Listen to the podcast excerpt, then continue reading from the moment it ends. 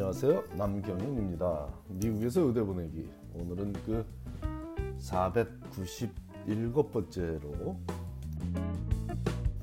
의대 진학에 도움이 되는 봉사의 종류에 대해 알아보기로 하겠습니다.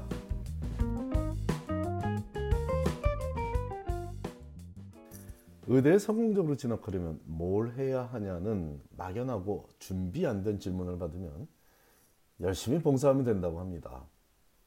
정말 많이 바쁠 때는 그 답만으로 열심히 봉사하면 된다는 답만으로 상대와의 대화를 마치지만 조금이라도 시간적 여유가 있다면 한마디를 보태게 되죠.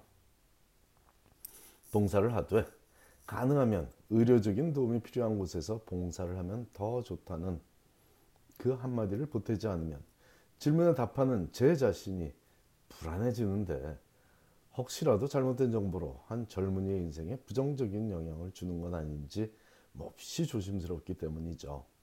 오늘도 막연한 질문에 답해야 하는 이 어려움에 직면해 있습니다. 의대 진학에 도움이 되는 봉사의 종류를 묻는 질문인데 이 간단해 보이는 질문이 난감한 이유는 질문하는 주체, 즉 그 학생이 어떤 성향을 가진 학생이며 어떤 환경에 처한 학생이고 또한 어떤 인생, 인생 목표를 갖고 있는지 모르는 상황에서 만병통치약과 같은 답을 해야 하기 때문입니다. 그래도 해보겠습니다. 다른 질문도 아니고 봉사를 하겠다는 마음으로 하는 질문이니 열심히 만병통치약 같은 신묘한 답을 해보겠습니다. 자, 의대 진학에 도움이 안 되는 봉사는 없습니다. 하지만 생각을 좀 해보면 의대에 가면 의사가 되는 것이고 의사가 되면 어떤 삶을 살 것인지를 생각해 보면 어떤 봉사를 하는 것이 가장 기본적인 시작점이 될지를 생각해 볼 수 있겠습니다. 가장 먼저 떠오를 생각이 환자와 대화하는 모습이거나 마취된 환자를 위해 온 신경을 집중해 수술을 하고 있는 모습일 것이고 추가적으로는 실험실에서 질병에 대해 연구하거나 학회지에 새롭게 소개된 치료법 혹은 임상 실에 대해 임상 사례에 대해 읽고 습득하는 모습일 것입니다. 그 외에도 밀림 속에서 언어도 제대로 통하지 않는 환자들과 담소를 나누는 모습이 떠오를 수도 있고 비행기 안에서 갑자기 쓰러진 환자를 위해 편안한 여행을 포기하고 의술을 펼치는 모습이 될 수도 있습니다. 여기서 공통적으로 존재하는 것은 다른 사람이죠. 나 자신이 아닌 다른 누군가가 등장하는데 그 누군가가 바로 아픈 사람인 거죠. 물론 요즘 강조되고 있는 예방의학 측면에서 보자면 굳이 아프지 않아도 의술의 혜택을 받을 수 있지만 일반적으로 의사가 있는 곳은 아픈 사람이 있는 곳이고 만일 아무도 아프지 않은 세상이 오면 의사 임무도 상당히 제한적이 될 것입니다. 즉 의사는 환자를 위해 존재하는 것이죠.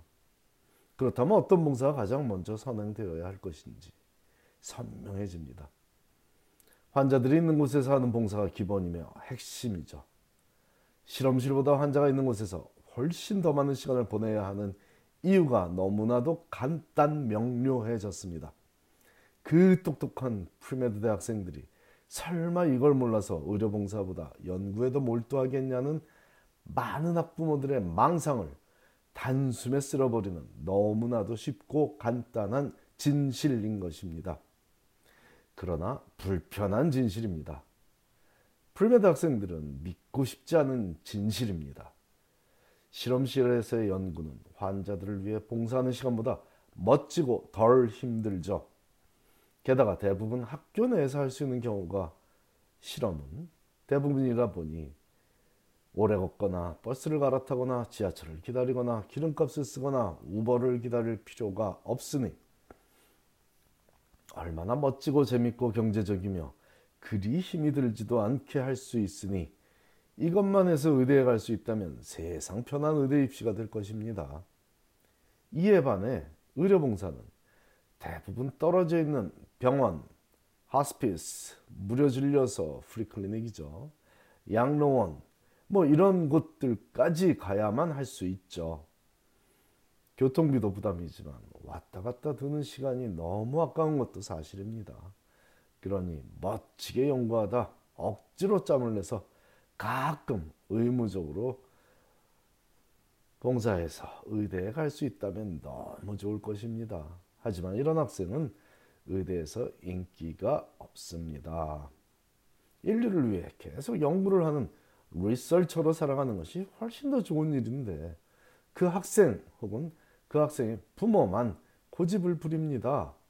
어울리지도 않는 옷을 입고 살아가겠다는 어리석고 답답한 고집을 부린다는 거죠.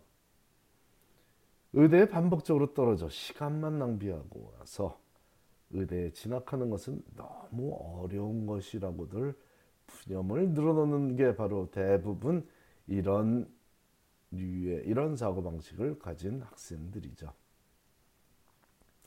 반면에 정말 아픈 사람을 보면 마음이 짠해서 돕고 싶은 학생들은 누가 시키지 않아도 병원에 가서 봉사하고 여름이면 제3세계에 가서 봉사하다. 그 지역 사람들만 그런 열악한 환경에 두고 돌아오는 자신이 미워서 흐르는 눈물을 닦으며 다짐합니다. 지금은 그저 약이나 나눠주는 봉사에 그쳤지만 언젠가 의사가 되어 좀 더 많은 도움을 주러 다시 돌아오겠다는 다짐입니다. 자신의 수영팀에서 에이스보다는 에이스라는 자부심보다는 백혈병 환자를 위한 기금 모금 수영 행사에 참가해 몸을, 몸을 담그기도 싫은 그 냄새 나는 허드슨 강에서 수영하는 자신이 자랑스러워지고 아이스하키 선수 경력을 살려서 태어나서 단 한 번도 침대를 벗어나 본 적이 없는 13살짜리 여자아이에게 비록 플라스틱, 아이, 아, 플라스틱 하키 스틱과 물렁한 국물로 만든 퍽이지만 골을 넣는 기쁨을 함께 나누고자 노력하는 봉사에 교통비와 시간을 투자하게 되는 겁니다. 누가 시켜서 억지로 시험실에 있고 싶은데 의무적으로 봉사하는 모습을 만드는 학생들이 아니라는 것은 의대 지원서에 써진 표현들을 보면 쉽게 알 수 있으며 인터뷰 중에 담은 몇 마디만 나눠보면 극명하게 차이가 나게 되어 있습니다. 이들은 의대에 장학금 받으며 진학합니다.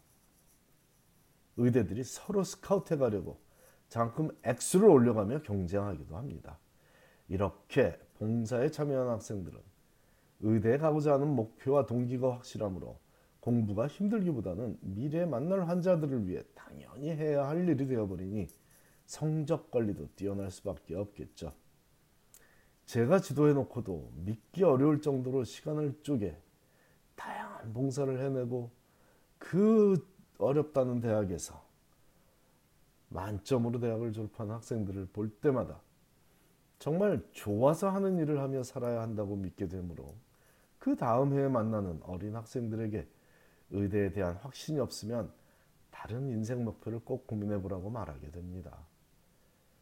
자신과 성격과 이상이 다르며 소통도 안 되는 배우자를 만나는 것보다 더 안 좋은 삶이 일하러 가기 싫어 죽겠는데 그 일을 하러 평생 매일 출근하는 경우가 아닐까 싶습니다.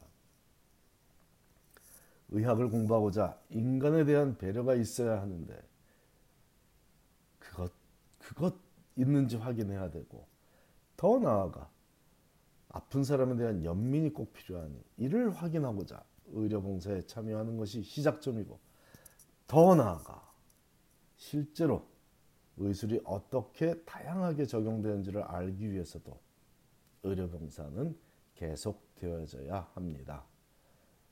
어떤 봉사는 중요하지 않습니까? 그런 거 없습니다. 어떤 봉사든 중요합니다. 하지만 각자 자신에게 주어진 기회와 자신의 재능과 비전에 따라 나아가면 됩니다. 어린 자녀를 어린 자녀를 둔 가정이라면 자녀가 봉사에 다녀오는 길에 라이드를 주면서 그 자녀가 눈 감고 자는지 봉사에서 있었던 일에 대해 제잘제잘 얘기하는지만 봐도 그 봉사가 그 자녀에게 유익한지를 쉽게 알 수 있습니다. 즐겁게 해야 합니다. 봉사든 놀이든 공부든 일이든 즐겁게 하도록 자녀들을 키우면 참 좋겠습니다. 감사합니다.